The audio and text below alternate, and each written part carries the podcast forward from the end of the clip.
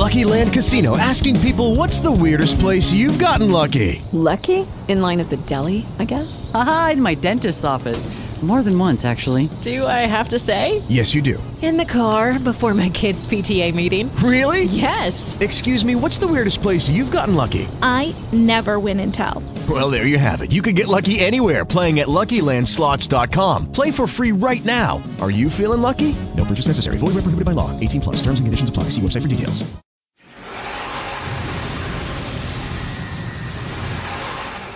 Welcome to the Cultdom Collective Commentaries. Featuring Dave AC, The Sixth Doctor, and Randall Thor.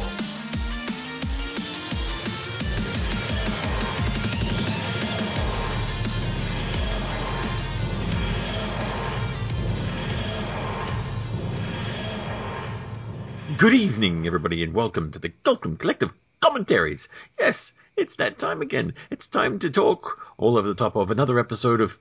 Oh, Dave, you've left your bandages laying on the floor again. Oh dear, sorry about that. I'll uh, I'll just go and clean them up. He wants me to think he's uh, he's my daddy, but he doesn't even pull off being my mummy. Well, my whole life is unravelling, really. Uh, well, it's been foretold that uh, Mike will be joining us. Mike, are you here? I'm wrapped up in all sorts of stuff here. Oh, Hold on, what's going on? Hello. Oh dear, dear, dear, dear. He's always wrapped up in his work. What's going on? I'm here. Uh, and the crickets are as well. They're back. They keep following me around. There's a fan club going on for these guys, you know. Yeah. The, the, the, the crickets of the Cultdom Collective. Yeah, well, it was foretold there'd be crickets. You're my mummy. I think that's what they're saying in cricket language. Yeah, there you go. If you listen carefully, you can just hear it. um, so yeah, if you'd like to join the Crickets of the Cultdom Collective fan club, uh, just send a stamp, self-addressed uh, cricket wing to uh, the Cultdom Collective, care of the Cultdom Collective at cultdomcollective dot or colton.com. Sorry, yes, there you go. All right, um, so yeah, that's enough puns, I think, for now. Least, uh, till we get into the episode proper. We're here to talk all over the top of Mummy on the Orient Express, and uh, yeah, if everybody's got their express, expressly uh, expressed version of uh, Mummy on the Orient Express at the Express ready, we'll express on and have an espresso. Sorry, it's espresso. There's no X in it. Gentlemen, are you ready? Indeed, you do. I was going to use the espresso joke, but you took it. I'm ready over here. All right, no need to get uh, steamed milk about it. Ah, yes, we're scraping the bottom of the uh, barrel. Yes. All right, so everybody at home is ready. I'll count everybody in in five, four, three, two, one. Play. Sixty-six. That's how old Dave was in '66. Beautiful close up of the clock uh, watch. Hmm. This is where they shouldn't have shown the trailer, you know, giving things away. I mean, this looks like a an idealistic train journey, Right. you know, in the around the 1900s. Looks brilliant. The detail. And the woman who's about to bite the big one here is uh, uh, Janet Henfrey, who, uh, uh, if you're like Darth and myself and love As Time Goes By, you recognize her as Mrs. Bale from As Time Goes By. Uh, but you may also remember as her as Mrs. Hardacre in uh, the 1989 story The Curse of Fenric. Sylvester McCoy story. Yes, in other words, Darth's never seen her. uh, um, but uh, she's uh, currently uh, filming Pride and Prejudice and Zombies. Do you know who's also in that movie? Pride, Prejudice and Zombies. Yes, Um, Pride, Prejudice and Zombies. Matt Smith. Matt Smith's in Oh. it. Awesome. So there you go. Good Doctor That's Who not- there. But possibly not the doctor you're looking for. See, now, that should have been the reveal, not showing that in the trailer. Short teaser, only one and a half minutes there. right. I think last week's was another quick trailer too, another teaser. We were into the title sequence within the first two minutes on last week's. But of course, uh, her last appearance in Doctor Who, uh, Curse of Fenric, she only made it through two parts of the uh, story before biting the big one. Um, but yeah, as as well as uh, that, well, she's got a long history of of, uh, of acting roles. Um, and she was actually in an episode of the Fine Romance, um, which of course um, also stars uh, Judi Dench. Uh, of course, Doctor Who, uh, Bernard and the Genie. That's a good movie if you ever get a chance to see it. Bernard and the Genie. Um, she's also uh, played Sister Joan in an episode of Casualty. Casualty. Casualty. but Alice in Wonderland, uh, the Singing Detective. Oh yeah, there's just you know tons and tons of stuff. So she's a very good actress.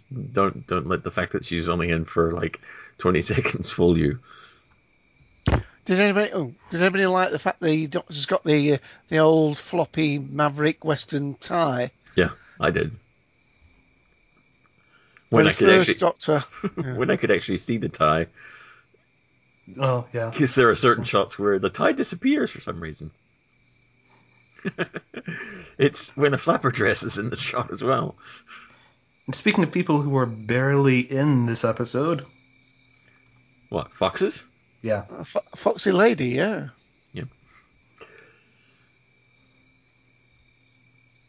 Singing a cover.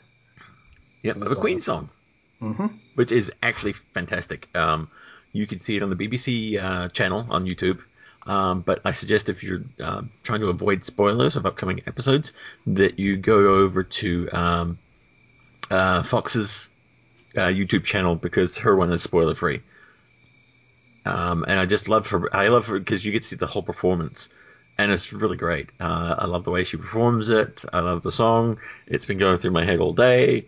Um, so job done, BBC. Thank you. Uh, is there is there a channel called I Am Foxes or something? Yes, I am Foxes. That's what I was trying to think of. Uh, but her name is uh, Louisa Rose Allen. Um, her debut album is called Glorious, and uh, going to be uh, on uh, going on tour in the UK for the album. Oh, we should be drinking champagne, Ian. Yes, we should, but we're not. I'm drinking a Rioja. I think they messed that black hole up. You know, it looks a little bit like a whirlpool. It should be not moving at that sort of speed. Well, Mm. moving at fantastic speed, but because of the size of it, it would appear not to be moving at all. All right. Look at the size of it, Doctor. The size of that thing, Doctor. yes, it is a big one, isn't it, Jamie?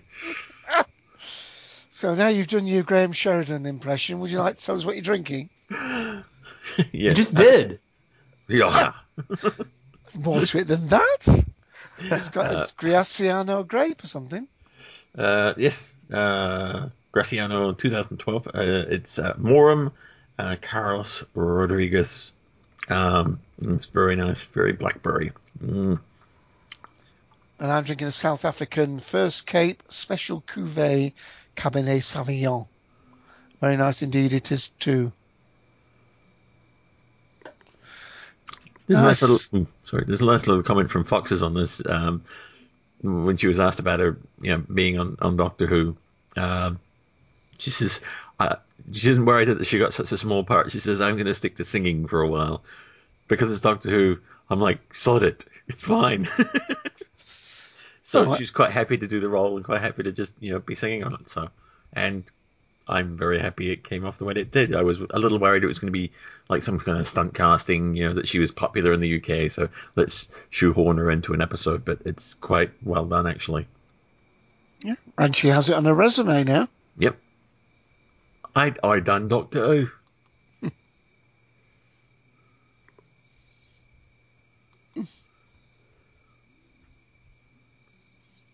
Good character actor, this guy.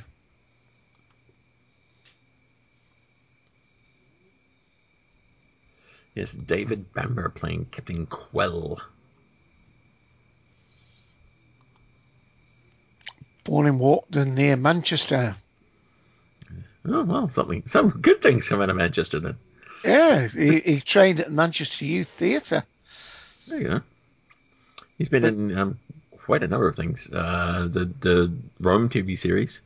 Uh, he's been in the Bill, East Enders, Hotel Babylon, Collision, The Borgias, Psychoville, uh, What Remains, and a couple of episodes of Casualty. Casualty again. yeah.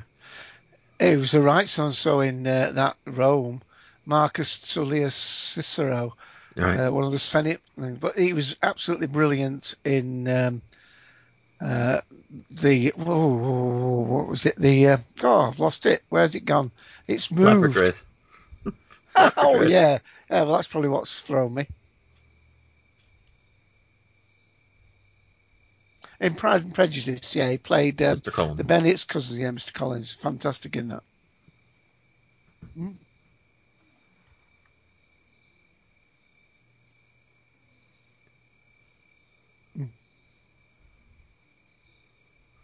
He come around for dinner.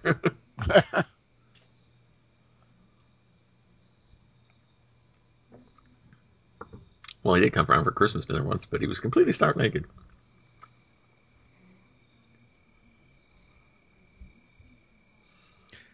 They Now, got my- strawberries in the top of their uh, champagne. Mike, was this um one of these double double headed back to back? Double Double bank. bank episodes. Yeah. I thought so because I uh, because I, I knew that Coleman was in this episode, but I, from what I had read, her role was smaller than what it turned out to be. She's in the episode, in the episode more than what I had read. From what I from what I've read, they they double banked this episode and next week's episode the way they used to do in like series series three and four, which is why we had episodes like Uh-oh. Blink with We've lost uh. We've lost with- with one or two of the main actors not on the episode as much. So Right. that's what I, Well, that's what I thought. Sorry, you were a, a lot, I I was going to say a lot, a lot of the scenes they're not they're not together, so it is still possible that Right. they did that. Yeah, they could have they could have filmed a lot of, uh, especially later on. They could have just filmed um, her and uh, Yeah. and um, um, um, um Daisy remotes, um, you know, separately. They could have just done that all in one, you know. Daisy, yeah. Yeah. Maisie, Maisie, give me your answer to. Must have been easy. Daisy, Maisie, Maisie, Daisy. No, for for all that we've had cell phones with companions, uh, them calling back to their, their their normal time, I kind of wish that would go away because it hasn't been as prominent in the Moffat era. If we don't have that, the, the, the companion's able to call back, then we, we have a more a greater sense of being lost in time, and it, stra- uh, we, being in different areas of time. With them being able to call back to their normal time, it's like, uh, okay, we don't really have that much of a sense of traveling to some other point in time and space. Just calling home and saying, "Hey, what's up? this is what's going on." Frank Skinner on screen. On, on- well, on the screen, I was going to say Christopher Graham Collins, also known as Frank Skinner. See, I was looking that up today, and then I saw the, the two different names and realized, oh, yeah, that's what's going on. Okay. He's been in some stuff and done some things. Uh, no, he's uh, but actually we would have uh, you would have last seen him in the Five-ish Doctors reboot, if you're not overly familiar with Frank Skinner, which is me. And me. But Dave knows who he is.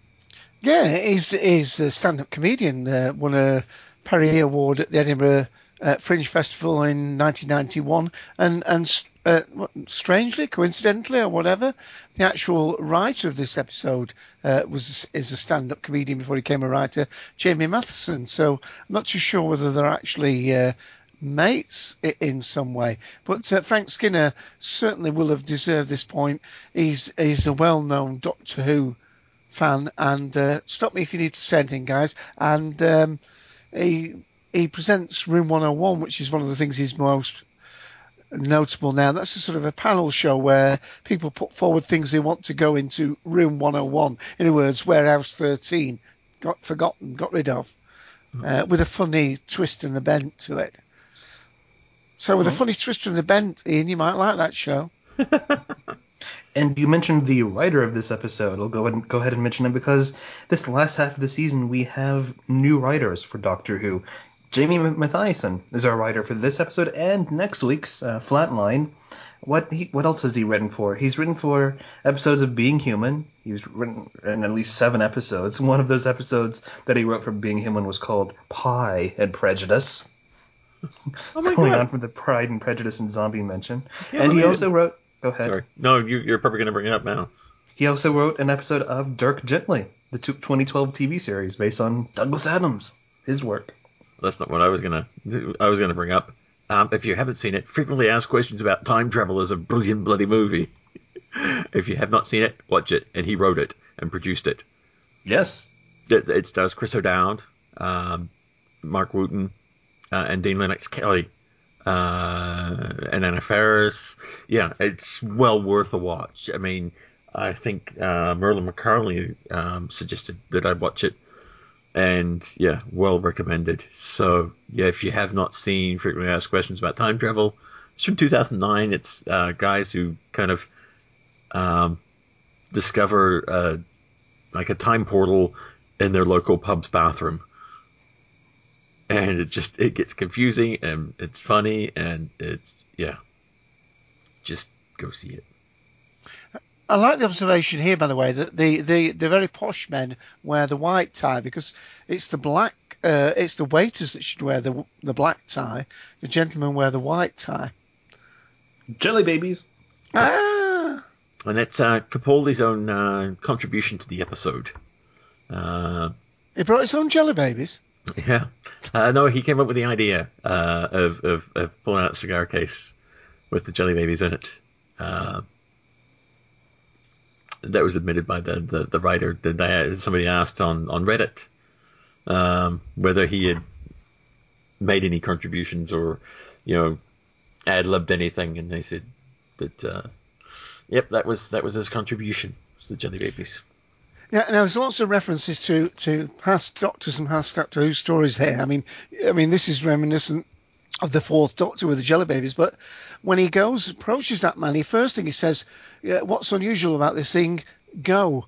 Which is very much like in Vincent and the Doctor. The Twelve doc- Doctor says to the art critic, "You know, what summarize in hundred wor- words what Vincent Van Gogh did? Go." Right. And there's lots of little references that we'll find catching on. and, and, and playing that expert is uh, Christopher Villiers, um, and it's not his first uh, first appearance in Doctor Who either. He was in. Um, I'll have to find it now. I lost it. um, he was uh, in the two-part serial *The King's Demons* back in 1983, and uh, also guest starred in uh, the Doctor Who audio drama *Absolution*. So yes, uh, one of his early uh, early acting gigs was in was in Doctor Who. That's amazing. He was in King's Demons because he's only 54 now. And that was back uh, 83, Yeah, 30 years ago, 31 years ago. yeah. Way back then, he prior to that he'd done Lady Killers, uh, The Gentle Touch, Bergerac, Squadron, The Scarlet Pimpernel, uh, Young Sherlock Holmes, The Mystery of Manor House, and then into, into Doctor Who. So, and he yeah uh, yeah born in 1960.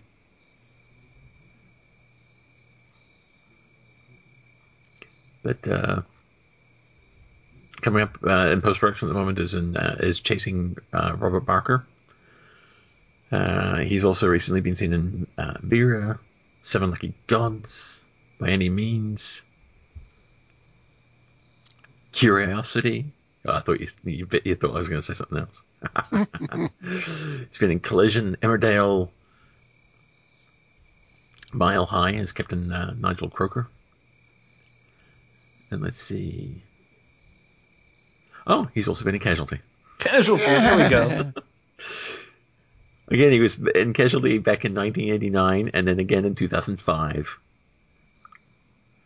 How about that?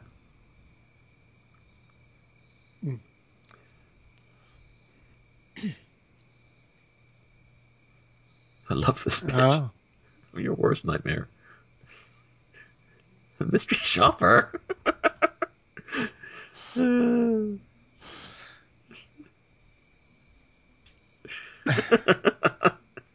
the deaths. All the dying. It should really have been either a mystery diner or a mystery guest, really, shouldn't it? Mm. Uh, But I like the way the doctor kind of screws it up, you know. Instead of saying, I'm a whatever, you know, and passing that information on to, he says, I'm, he just gives them, I'm your worst nightmare. And your worst nightmare is getting a bad review from a mystery shopper. Getting I- a I bad was- review on Yelp. Yeah. I was noticing the, the, the picture behind him. I, I've got a feeling that's a very famous uh, train collision um,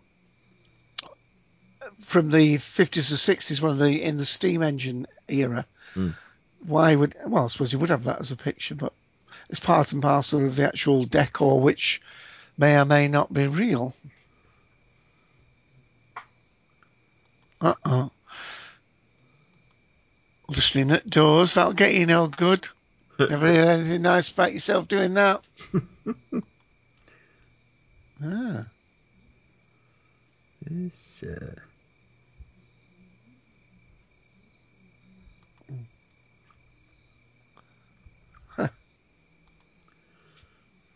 Annette, uh, of course, playing Maisie is Daisy Beaumont.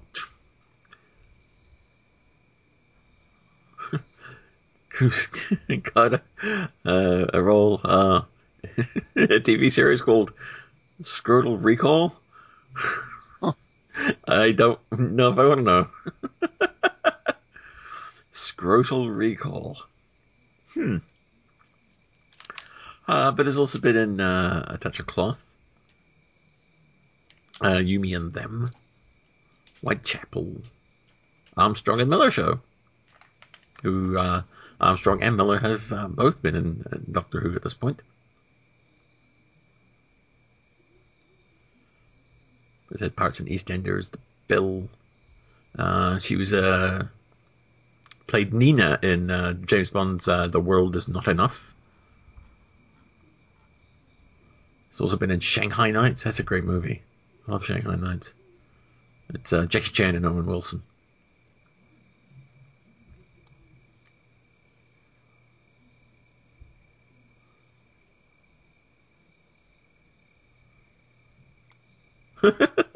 I was waiting for you to mention, but you didn't mention she was also in Casualty. Oh, let's take a break for that line. Can we get a new expert? Fine. She was in Casualty. Yep, Casualty. Casualty. Back in 1999.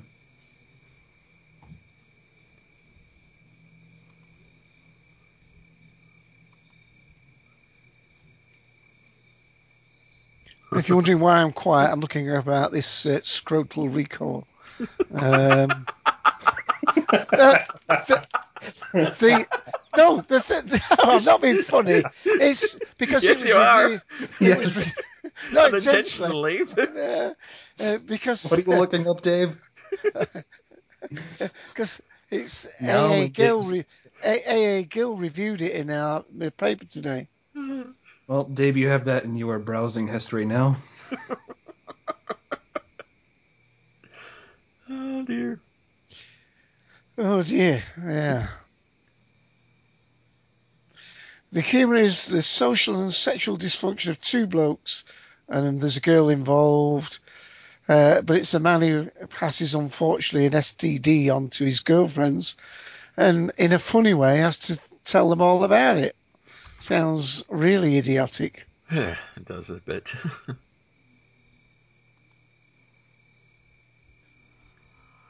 course, there's uh, one one uh, person we haven't covered yet. They're gonna make themselves a little more apparent as the episode goes on, and it's the computer, Gus, played not only none by none other than John Sessions. Um, I, I, I was most aware of him when he was uh, in uh, whose line is it anyway? He's uh, quite a regular in the the first couple of seasons of, of that. But uh, at the moment he's filming Alice in Wonderland through the Looking Glass. He's playing the voice of Humpty Dumpty. Uh, Mr. Holmes. He's filming. He's playing Mycroft Holmes, and he just completed work on The Silent Storm. He uh, played Sir Arthur Conan Doyle in Mr. Selfridge uh, back in well back last year. He's been in Skins, Ramsey Nesbitt. He's been in a ton of things. I'm just skimming over. Very, Um, uh, very, very good actor. Um, very uh, brilliant comedian, and also, from what I understand, a very intelligent man. Bubble wrap.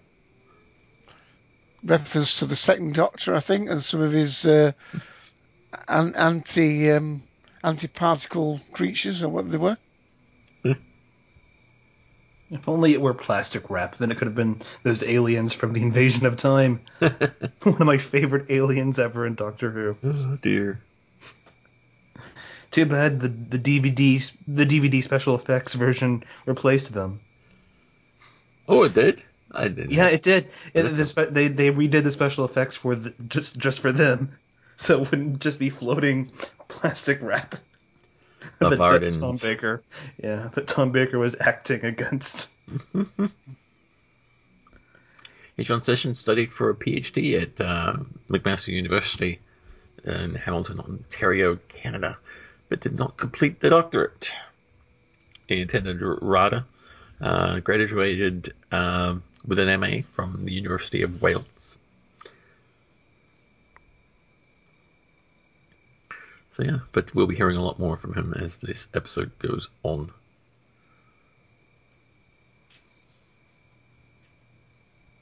So on Cultdom earlier today, we were mentioning different. Some people are mentioning elements of other episodes that made their way into this episode. Of course, we've seen elements of Voyage of the Damned here, with a, in this case a train uh, going through space, uh, the Orient Express, uh, train in space. Um, we've seen elements of. Uh, well, we're going to see elements of the God complex here shortly, making its way into this episode. And we see elements of lots of different, not versions of the Doctor, different attributes of the different, you know, person- personifications of the Doctor. And I think that's been done deliberately. Uh, mentioned at the end when we come to a summation of it. Well, I found that that um, with Capaldi's Doctor more than any other Doctor, people seem to see their Doctor more in his Doctor than anybody else. With Matt Smith, you always get a kind of a second Doctor vibe, um, and every now and then you get little bit bits and pieces of you know, and with Tennant stuff, maybe. But with his, it's like I get a sixth Doctor vibe from him a lot. Um, people get a first Doctor vibe. They get a Third, a third, third Doctor. you know so and and and the picked up thing you know there's a lot of tom baker bits in there the the whole talking to himself in his room is very kind of tom bakerish uh A lot of the first Doctor as well, with his Mm. with his uh, cantankerousness and that. Mm, well, yeah. somebody just liked it on facebook Yeah, sorry it's Thumbs basically an, a, an amalgam, really, isn't it? Mm. But that's the interesting thing about Capaldi's Doctor. He seems to have kind of encapsulated.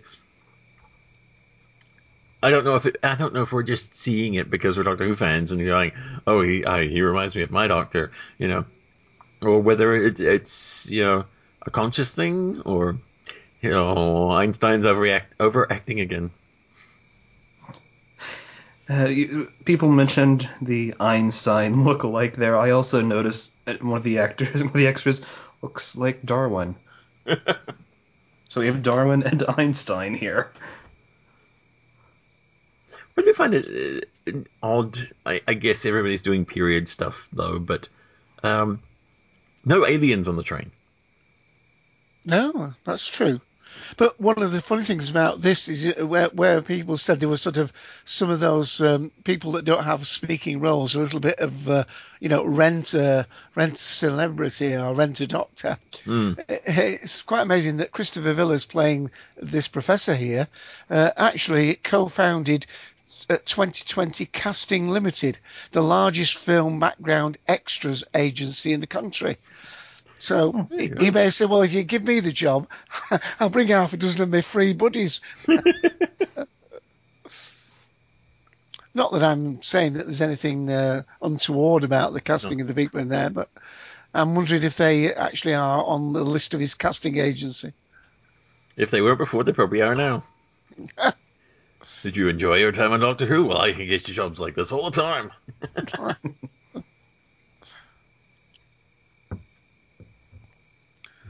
This is this is where the you know the arrogance and unsympathetic part. Oh, But it is it is it is an interesting one though because uh, here's this man who's you know studied this stuff all of his life and he just goes to pieces in the last you know few moments as you would because you're about to die. But it's funny because you know um, the doctor just wants him to retain his um, objectivity and he can't. Which is odd for the Doctor to suddenly be that way. I've, I've noticed because we had what was it Eccleston and uh, what was it Aliens of London World War Three where he there was that scene where one of the character one of the minor characters had died and the Doctor apologized afterwards. Mm. And here we have a Doctor who's just who's completely objective towards death and only in it for, for the information. So it's completely different here in this incarnation. well, uh, uh, well, there's certainly a practicality about it. It's whether it's um, it, it, it's been deliberately cold-blooded or it's just being, um, you know, um, what's the word? Totally objective to the point of being not human, which of course he isn't. Right. Well, I, I, I guess that's I, I know that's what they're going for with this new Doctor is they're emphasizing his alien that that he is an alien that he isn't human. So. Okay, so uh, this entire episode, I was going to mention the one thing about the the time slot for this episode. This episode aired at 8:35 p.m. on BBC One on this last night, Saturday, the 9th. Was it the 11th? The 11th of October. Um, that's the latest Doctor Who has ever started in the, in the modern era, and there's there's a reason for that beyond just Strictly Come Dancing. Uh, apparently, the BBC thought that the Mummy was too scary to air at any time slot earlier than 8:35 p.m. And originally, they were not even going to show the Mummy on any trailers or anything for the episode because they thought it was too scary. Weird. I, didn't Right. find it, I mean, then again, I'm not a kid, you know, but and Callum didn't really kind of. There was scarier stuff in the first episode, you know, Capaldi's first episode. More gorier stuff, if you ask me. The, the guy, you know, The balloon. be getting the balloon, the guy getting impaled. Um, that was that was worse. Yeah. Yes, there was no blood in this, was there? And I should say, by the way, I haven't had a time check yet, so we're at 29 minutes, 30 seconds. Um, 5.08 million uh, on the overnight figures. Um, I, we haven't got the AI rating yet for this, but I've got a feeling it's going to be well into the 85, 86 mark. They're using iPads. Yep. That's Yep, a there's, there's uh, Einstein that- overacting again. Yeah. He just But I- sticks out like a sore thumb. It's weird. I no.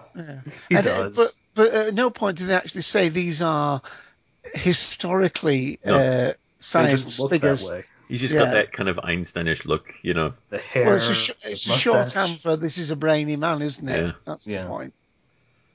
Boffin. They looked him up in a Boffin book. Yeah, who looks like a Boffin? You don't have the right app installed on this iPad. I think I think they should have done something to disguise that. Really.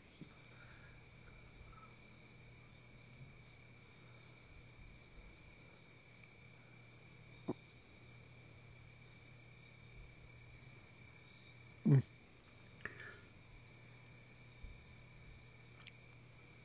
Oh dear. Because I'm secretly a crossdresser. What? Anyway, back to the episode.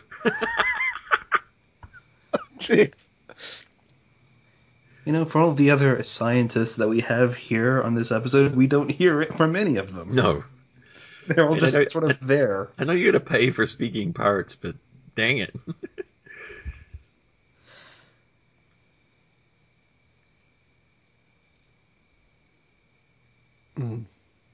It's like, but I, I suppose when you've got, uh, you know, a, a space train, and uh, and a mummy to make you know walk through people and stuff like that. You know, you can't afford to pay pay the extras to talk. See, that's the, that's the. I think he looks like Darwin right there. That guy, kind of. He's, he's, he's doing he's giving them the once over. The eyes are going on. Woo! So, yeah, there we go. Oh.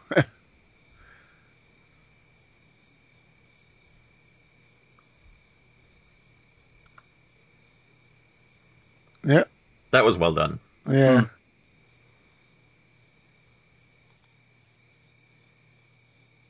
Yeah. Quick as you like. Just- he goes across As though the your life, as though your life was in danger. Yeah. Uh, who's who's the foretold in? Who's Also, is uh, played by uh, Jamie Hill, who uh, played as Silent in uh, the Doctor Who proms in 2013. Played as Silent in Closing Time, The Wedding of River Song, and Time of the Doctor.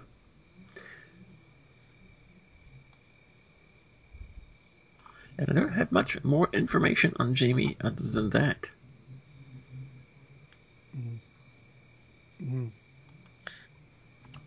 So here you see is this that is this rationalising the situation or just being cold blooded?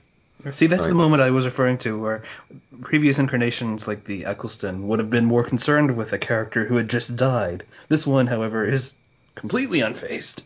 We focus on the takes you back information, the- on the data, on the science. But that takes you back to the first Doctor. You got to go and they go back to the Cave of Skulls Oh, yeah. in the yeah. first. He And, was, and he was also, offering he was offering the caveman a rock uh, to use as a pillow. There's nothing cruel about that. Also, uh, you could you could reference the Sixth Doctor, uh, especially in um, uh, I Einstein. Vengeance, Vengeance of Varos. Vengeance on Varos with the whole uh, acid bath scene. Mm. He didn't actually push. He didn't push, No. but he made No. it. He made a he made a dry dry remark and left. Yeah. didn't say, "Oh, that's a shame." He, If you'll excuse me, I won't join you or something. yeah, yeah. If you excuse me, I won't join you. And off he off he dro- drops. Doc, Doctor Who is too violent these days. Mm. Yes, especially in an episode where they're pointing out the very fact about TV shows becoming too violent.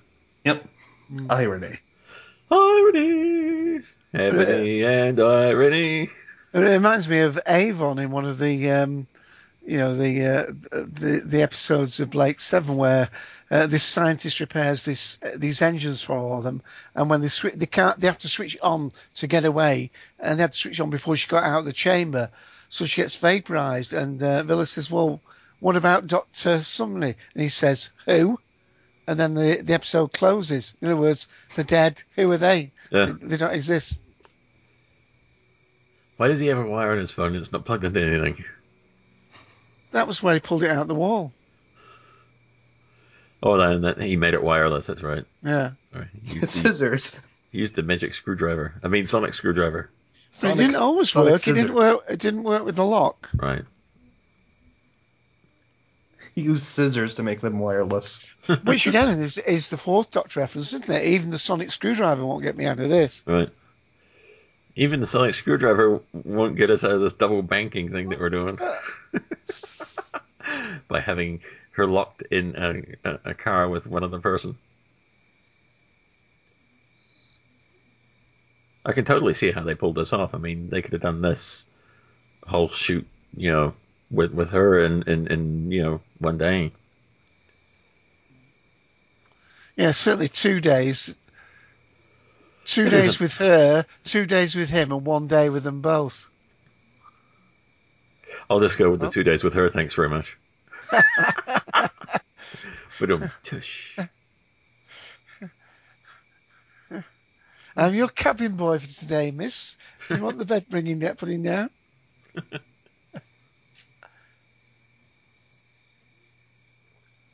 Good for you.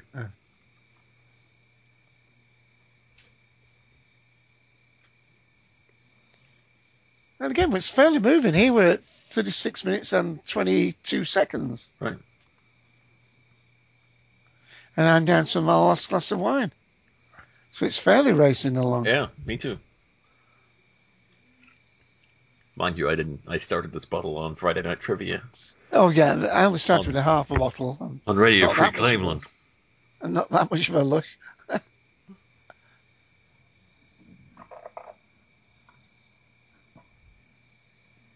See, she was just getting one round, and now she's. Oh,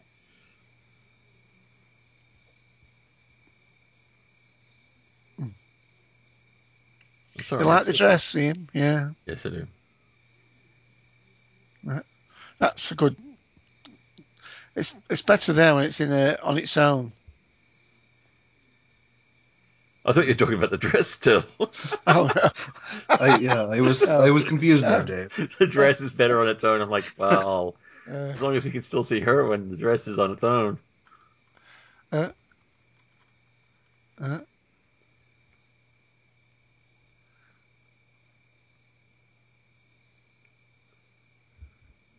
So he's not he's not prepared for other people to do anything that he wouldn't do. Right. Well, also he said it before too. He says, you know, one go around with me, and that thing would be gone. How would we go? for-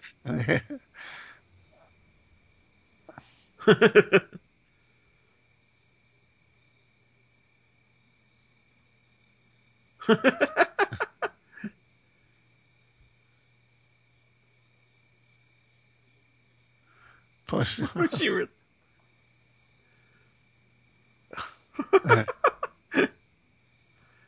oh, that's funny.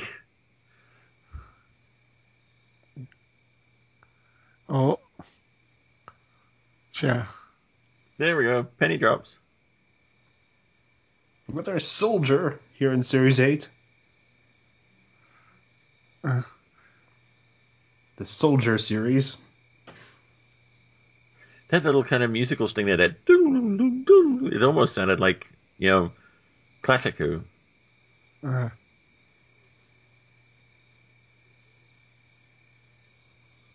uh.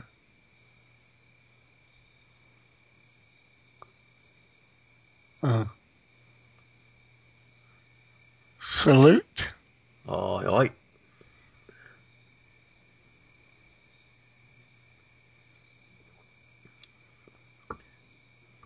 He relieved himself all over the floor.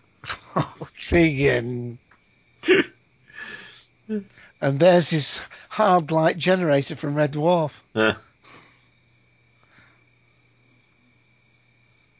I don't, Oh, see it's a, I, I don't see a letter H anywhere.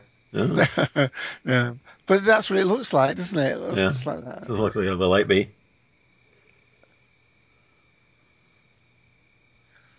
Just once, why doesn't it have a uh, written on the side big red button?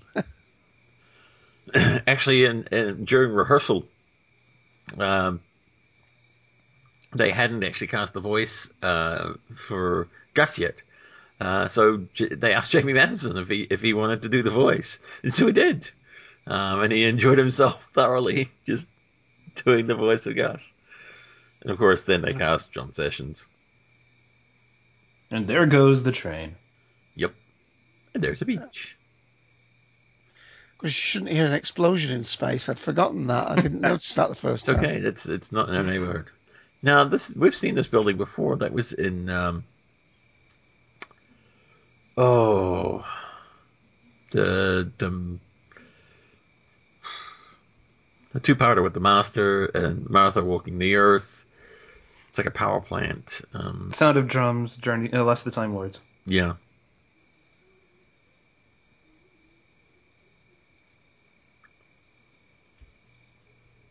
That's she would. You see her walking towards that building when they're going to uh, meet that uh, professor. Uh, shot in Limpert Bay, Vale of Glamorgan. But most of this stuff was done in uh, studio-based stuff. Right. Looks slightly Gallifrey in the, uh, the buildings in the background.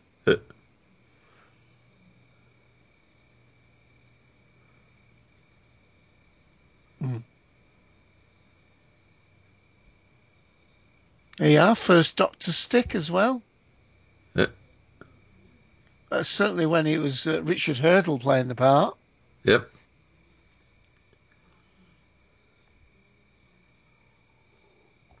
In the Five Doctors. That's a nice line. Would you like to think that about me? Now you see there, that looks like a real hair, but before it definitely looked like a wig, which again makes me think it is double bank because if she was filming it in another episode, Mike, where her hair was indifferent, she'd she'd probably have to wear a wig for here to differentiate. You get some very, very, very good wigs these days. She could be wearing a, a, a ball cap and, you know, Yeah, human hair a wig. skull cap and a human hair wig. And they've got these ones now that have got such, uh, they've got like a mesh on them so that it, you know, the bits of skin that you can see through, it looks so real. Don't do they do some fantastic work with with wigs? Take your word for it.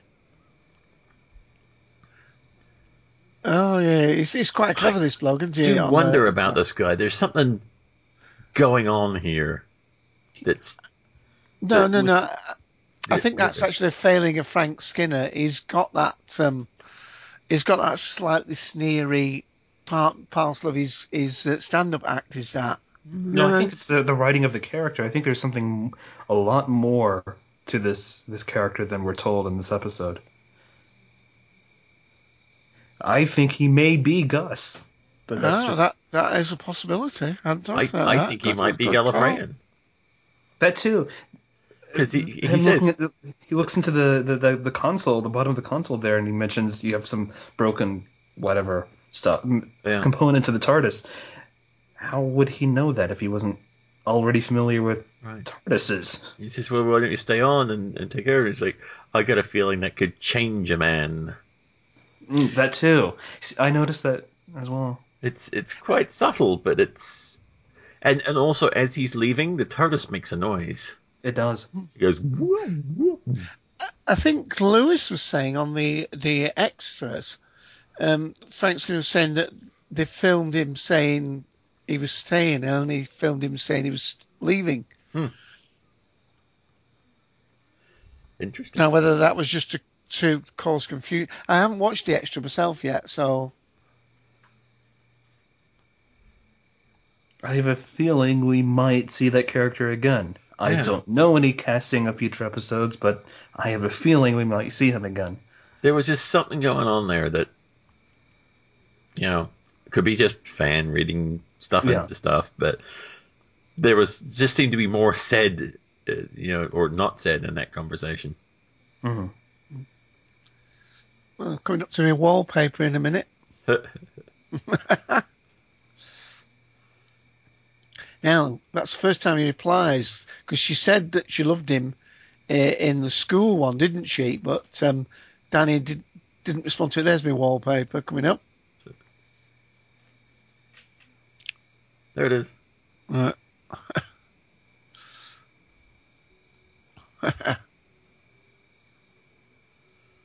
yeah. And now she's lying to the doctor.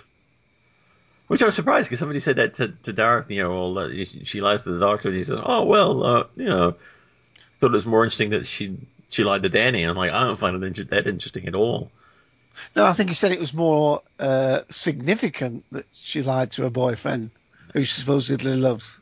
Well, I think it's more significant that she's lying to the doctor because that's what she's been harassing him about, him tricking truthful, right, and, and, yeah. and not being truthful with, and now she's bold faced lying to him, so she can This, continue. this is the bit. Go on. Go ahead. Now, that reminded me of um, Next time. Fires of Fires of Pompeii with the uh, the the the Doctor and uh, Martha pressing the button together. Did you notice? Did you notice the TARDIS door there? Mm-hmm. Huh? It was it was far in the distance and smaller. I one thing I do know about this episode is that the exterior of the TARDIS shrinks. That's one thing I know about this episode uh, coming up next week. Well, the now we know shrinks that. the. Spoiler. we we saw that in the trailer there. That was shown there with the, the door being way in the distance and smaller. And the Doctor even mentions that the, the the TARDIS is changing dimension, or whatever. It's called Ah. Flat Stanley. Flat Stanley, the Doctor Who edition. Flatline. Flatline, yes.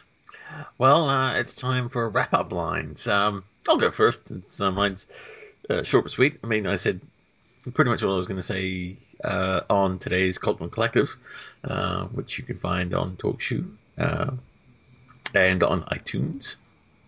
So yeah, check that out, and to hear what all the rest of the collective thought as well. But down to what I thought. Um, it gets better and better with every watch, um, which is kind of odd because it's one of those ones where it has a very definite like you you're introduced to the monster and then you know within about you know half an hour what the monster is, what it's all about, and it's quickly you know turned to dust basically. Um, but it still still rewatches, uh, which is nice. I always like it when you know even though you know what the end of the episode is, it's still rewatchable. Uh, loved uh, Foxes' rendition of, uh, um, of of, of the, of, of one of my favorite Queen songs. Um, even yeah, I was really kind of surprised. I'm like, I'm not going to like this because it's Queen, and yeah, you tend to be overprotective of bands you like, and uh, I ended up really, really enjoying it. I saw the video of it before it came on the episode, and uh, so it was great. Again, like the fact that we'd been told that this Foxes woman was going to be in in it, and we're like, you know, the, the, usual groans come out. Oh, great, you know, they're putting a singer in the Doctor Who, so it's going to be awful, you know, because you know, just stick with singing, and she did. She sang a song, and you know, there was no uh, additional stuff thrown in there, and she did a brilliant job of it. I I hope this gets you know released as a single. I don't know if there's any plans for that, but please do. It'd be brilliant to be able to like buy that on iTunes. Um, back to the episode. Uh, found it kind of a bit. Uh, what's the what's the episode I'm searching for? Uh, Girl in the Fireplace. With last week we got this, you know, uh, almost slap in the face. I don't want to see you ever, ever, ever, ever, ever again. You know, you go far, far, far away but then come back and take me on a last trip. It almost seems like we forgot about what happened last week, and now we're you know we're back again and you know doing something different. Yes, we get mentions of you know this is this is our last trip and things like that, but it just seemed kind of odd. I think it would have been nicer to do an episode without her, to be honest. Like you think that they're not going to meet ever again, and then have her come back in. You know, he has to land on Earth because he's investigating something and it's close by to where she is, and she gets drawn into it, and you know, then decides to, to join up with him again. That would have been to me, you know, kind of more. Uh, Wait, I have to break in at this point. You want an okay. episode without Clara? Yes. Because it yeah, I'm not the only one. not because of that, because I enjoyed her in the flapper outfit, and I, I do love Clara. Um, but I think it would have served that whole story better if we had a had a one episode break. But I understand that the, the story here too kind of you know serves the two of them a lot better.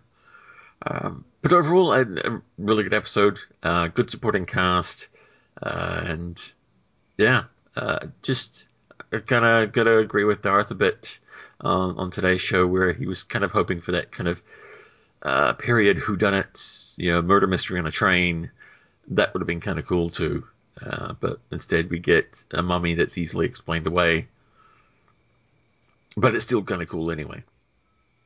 Especially when the doctor kind of um, watches these people die, because there is nothing he can do until he figures out, you know, what the mummy's about.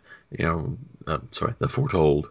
Um, there's nothing he can do. You know, because he needs he needs answers. He needs to be able to see it, and, and then he figures it out and dispels it. So, all right, that's that's all I've got for the moment, and I'll pass over to Mr. Randall Thor. Mike, your thoughts. I, there was something that you mentioned there that triggered something in my mind. You were saying how th- this episode didn't, didn't really match up with with the previous episode where Clara was done with ostensibly done traveling with the Doctor, Right. with the the argument at the end. And you also mentioned "Girl in the Fireplace," which is exactly where I'm going. Behind the scenes, Steven Moffat did not know the outcome for the previous episode, uh, School Reunion, where we had that falling out between Rose and Mickey. So Moffat didn't know that going into his, his episode, which had both Rose and Mickey traveling in the TARDIS. So what I what I'm getting at here is maybe Mathieson didn't know that outcome of the previous episode, Kill the Moon, when he wrote this episode, and but yet he he knew he was writing a an adventure with uh, with with with Clara and the Doctor. He just didn't know that. It, he, he, there was quickly something written in there to establish, okay, this this is the continuity. This continues on to this episode. This is why there's this going on. Yeah, that's that's why I brought right? up uh, "Girl in the Fireplace" because of that uh, actual event.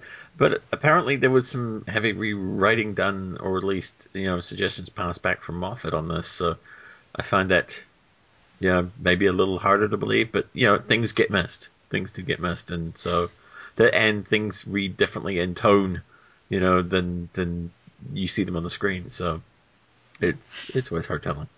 Yeah, see, that's that's the reason why I don't really buy the explanation that I gave because I know from uh, Gareth Roberts that Steven Moffat is has been was really heavy-handed and and and and carrying on the continuity of the series with Clara and and Danny.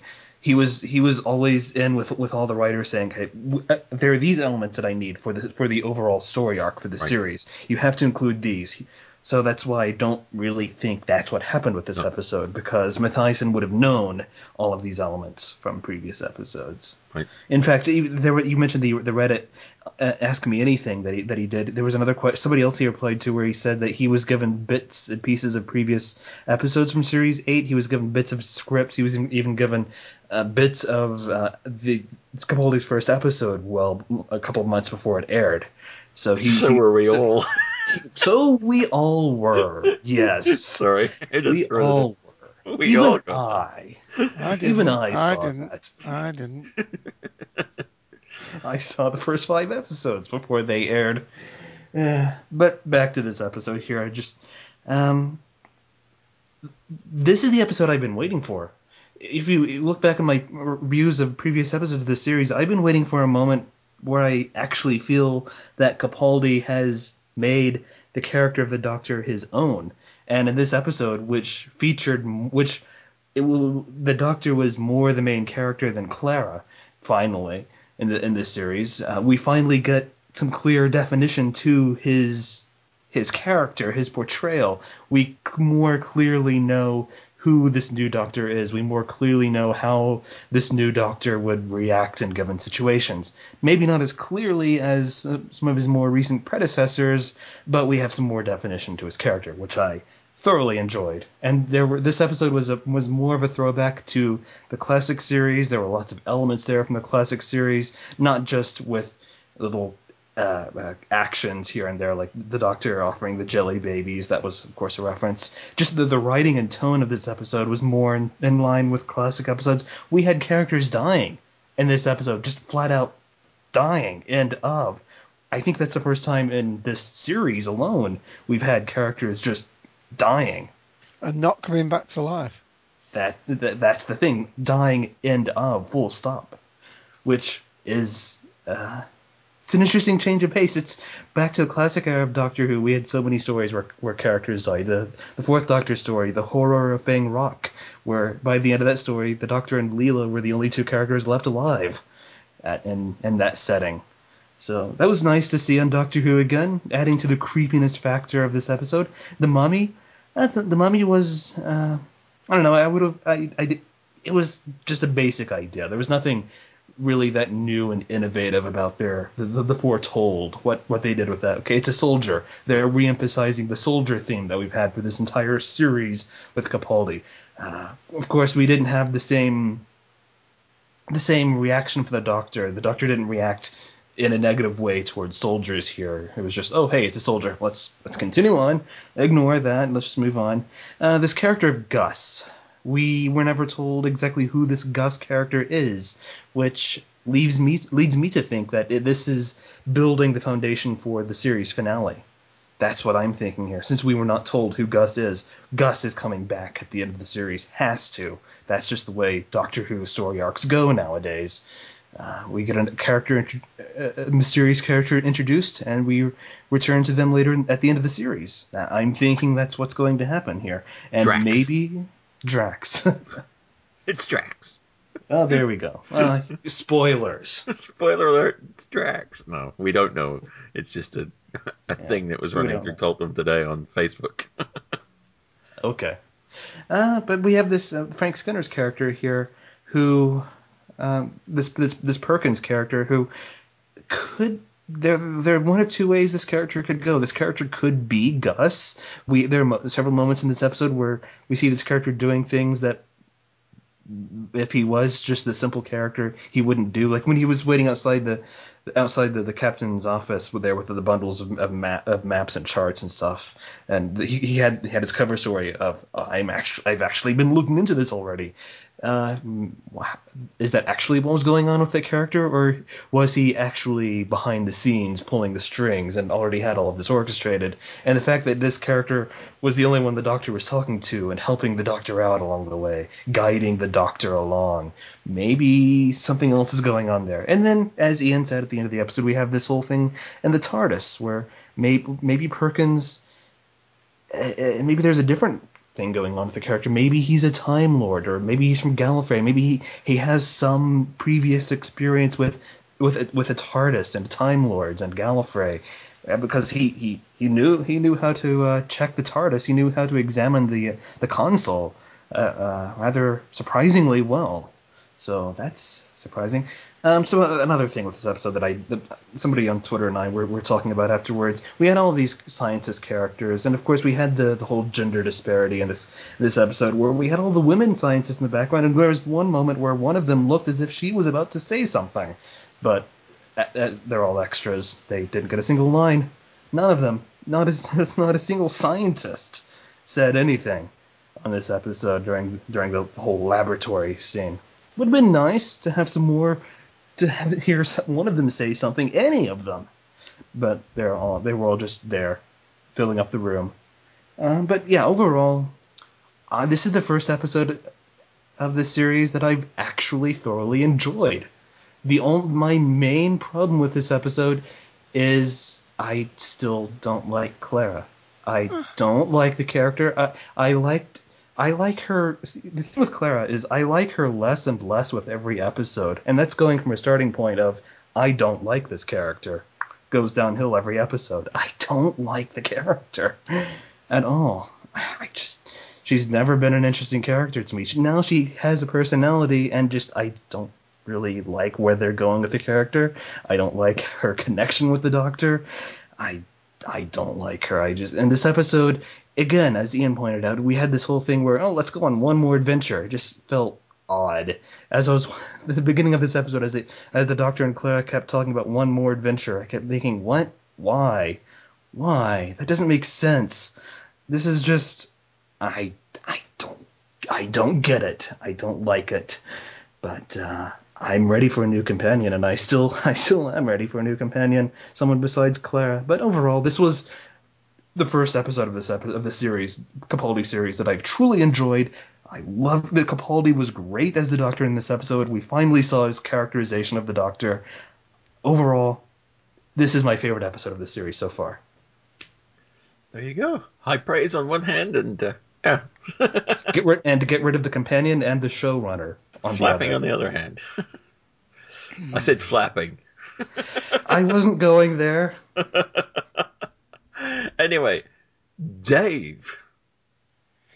Um, I'm almost at a loss now because uh, I, I I believe she's one of the best companions they've ever had. Really, a superlative. Not just the fact that she uh, can uh, act and she can portray these um, uh, different uh, things that have been demanded of her. Uh, I do prefer her now. You know, she's not the splintered, fragmented, uh, impossible girl, uh, and she's more a person with a career, a lifestyle, and what have you. We got some development moving on with the with the that phone call that you know, we know Danny loves her. But you say you don't know why she's gone on this trip. Uh, you you feel as though this has been come out of the cold. There's no continuity there. But the continuity was added probably with the Steven Moffat scene at the end of last week where she's back at school and she's complaining to uh, Danny Pink and Danny says when she speaks, you know, uh, you can't be that angry with somebody you're not that you've somebody you've finished with. Basically, it was his idea that she go along with him on this journey to to to finally settle in her mind that um, you know she's ready to to leave the doctor's side and and and um, you know go back into a, a life with him uh, and away from the TARDIS. So I think that's perfectly plausible. Uh, I think the the trailer that they showed from last week, showing that this was in space, maybe missold it. On the other hand, if they hadn't have shown it in space, then people may have gone even more disappointed if they were thinking it was a historical drama, Unicorn and the Wasp, or whatever you, you want to think of. Um, but I thought it was an absolutely lavish production. I thought it was very well crafted. I think this uh, this writer for a debut writing piece is uh, really 95% of the way there. I, I, can't fault him with that. And uh, I'm, I'm, glad to hear from Mike that we've we've got these new writers in this second half. I think last week's was a new writer as well. This time, Steven Moffat is not credited in the writing as a joint writer, but um, I thought it, it was excellent. Uh, the way that the Doctor was in a lot of scenes on his own definitely, definitely helped, and I, I, I can uh, agree with Mike on that. Um, that Clara's been, you know, the overpowering influence in some ways, almost, you know, uh, maybe too much to focus. Uh, uh, maybe you can have too much of a good thing, but to say that she's not a good companion, I find very difficult to comprehend. But I can, I can agree that people may have thought that the program was going too much uh, you know, the companions of ventures with the Doctor, uh, and that has happened before. Uh, so that's not something new. Um, so the way that they had filmed their scenes separately actually did seem to release. Uh, I, what I think it shows is that when Clara's on screen, uh, she takes your eye goes to her more than the Doctor, and that shouldn't be. If it's the if it's Doctor Who, the Doctor should be the the you know the prime character. Uh, so I, again, I take on board what Mike's saying. And actually, uh, I'll, break, I'll break into your it, from yeah. the, the, vast majority of the show's run. I've been told uh, the companion has and is and are and were and are the main the, the main character. So that the argument of oh the Doctor should be the main character is null and void. The companions are traditionally the main characters over the Doctor, and that goes into classic series as well. Well, not when they had multiple. Uh, that's what I've been told. That's that's that's the reaction that I've ha- that I've generally had when I make the argument of the Doctor should be the main character. People say that no, if you look back well, at the classic series, no, I don't agree with that. I mean, definitely when the doctors, I mean, when it when it was, uh, you know, I'm Sarah Jane Smith. I mean, very strong character, and we've had others, uh, and then we got the, then we went to the opposite extreme when the Fifth Doctor, you know, was you know overrun with companions, and they couldn't think of enough different things for them to do, uh, and therefore, what's happening now is that basically you're getting one companion. Um, and maybe that's the the development that we need. Maybe do we do need, you know, the um, uh, Danny Pink character coming in, um, not because I want another couple, a la, um, you know, um, the the last couple, uh, Amy and Rory. I don't want that again. Um, that that was very good in the start. They overstayed their welcome, I thought. There was a very good opportune moment when, you know, the doctor bought them a house and a car, and I thought, well, that's it, we're, we're done and finished. But of course, when we had the sort of uh, follow on stories that we had, and maybe they did overstay. Clara, I would happy for Clara to stay uh, another complete season. I mean, I'm not going to speculate about the things that we talked about when, if, why she's leaving, but uh, or maybe whatever's. Uh, I, I'm totally happy with her as a companion, but I do feel that we need to be more Doctor centric. And maybe that's the only thing that would knock half a point of this because this is a strong four and a half out of five for me. Agree with Ian. Uh, it, it, you know, it stands up to multiple viewings. There's a lot of complexity with this doctor, and I think that is a deliberate thing because this is a doctor starting on a whole new set of regenerations, and I, I, it's a little bit like uh, when you have in Star Trek when you have somebody going the transporter, uh, and you know you have you have different personalities popping in and out uh, as as three people are amalgamed in the in, in the uh, in the stream, uh, and basically we're getting glimpses of do- lots of different things. I'm getting very strong First Doctor vibes with his, you know, his coldness and his alienness, and his aloofness, and his rather, um, you know, uh, uh, standoffish nature. But yet I'm seeing an awful lot of the Third Doctor. The Fourth Doctor's been coming through more recently. We even had hints of, um, you know, um, the Second Doctor and the Fifth Doctor. Uh, I don't think I've seen any more recently that. Maybe we had a little bit of Matt Smith right at the beginning, but that may well be because they were scripts written for the Matt Smith's Doctor. Um, the um, the idea that you had, I've been thinking about it since you suggested it, that um, Perkins could be uh, Gus, but of course we hear Gus talking. So whether Gus is um, literally able to do the logic on his own, because um, the Perkins character was in the room all the time. Now, having said that, you know, if it truly was, you know, like the murder on the Orient Express, or if you if you remember the old Agatha Christie one when they're on the island, uh, which has a number of different titles depending on uh, which political correctness you want to go for. Uh, originally, it was called Ten Little Indians, and it's had other names. Uh, but basically, without spoiling the plot of that, um, no, I don't say any more. But the point is that if he's hiding in plain sight and Perkins actually is the intelligence behind this um, this and programmed it, that is certainly possible. We don't know whether um, it's also to do with the um, the other um, netherworld, uh, nether sphere, uh, whether something's happening from that side of it. But all in all, none of that mattered to me. I I liked the the way that uh, when Clara's on her own with the um, the Maisie character, um, the the attachment she still has is is is drawn out from her there. She then gets uh, um, pushed back again when she thinks the doctor is leading this girl to a certain death with no compassion at all. But then she sees him um, risk his own life. He, he, he, he saves her almost by accident, one admits. I mean, his, his prime reason is not to save her life, but as Ian said, it's because he wants his time with this creature so he can analyze it. I think the, the creature was very satisfactorily uh, envisioned. I thought it looked creepy enough. I'm not sure it's quite as, as gory as when like Ian said, that fella falling, even though it was an android, falling on that spike was very much more gruesome. Uh, and there was no blood spilt in this, but um, it was definitely a great uh, adversary.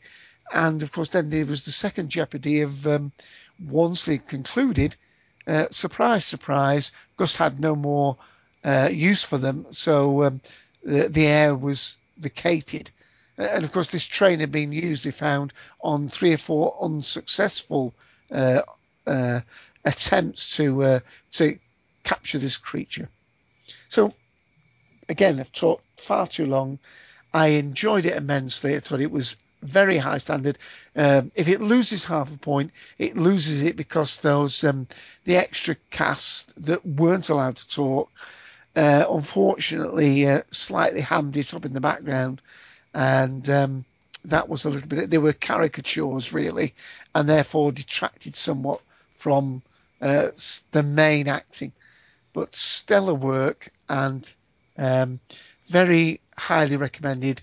And I'm not too sure whether this is my favourite one of the series so far. I mean, to me, we've had eight episodes, and I think that we've had th- at least three outstanding episodes so far. And uh, oh, I'm say what I said on the Cult Collective. This is no voyage of the damned. This is the voyage of the damn good doctor. All righty. Well, thank you, Dave. And uh, yeah, that's our that's our wrap up. One more quick comment. Oh. and that's just that's just an Not over. this over is- Nope. This is just something that this is neither good nor bad. This is just something I'm noticing about the, the pattern of this series. Series 8 so far is, is a mirror image of Series 7B. In Series 7B, we had the Doctor trying to solve this mystery of the impossible girl. He was trying to understand Clara and get to, and know what figure out what's going on with her. This series, Series 8, we have the exact opposite of that. We have Clara trying to solve this puzzle of who this doctor is, who this new doctor is. Clara trying to understand the doctor, the mirror image of Series 7B. But it's the doctor that poses the question on the TARDIS steps. He True. asks Clara, "Am I It a is. good man?" True, it is, but it's Clara trying to understand the doctor now. Alrighty. Well, we'll leave you to ponder over that one. Until, of course, next week, when we'll be talking all over the top of the next episode, which is Dave. Flatline. Yes, we're going to unwrap that one. Uh, or Dave's going to flatline. Either way, we're not sure. but join us because it should be fun. be heart stopping. All right. and what? I'm, I'm going to bring a second half along. I think. Well, let's see if Dave's heart's run it next week. Until then, though, it's goodbye from Mr. Randall Thor. It's goodbye from Dave AC. And it's goodbye from Ian, the Sixth Doctor. Goodbye, everybody.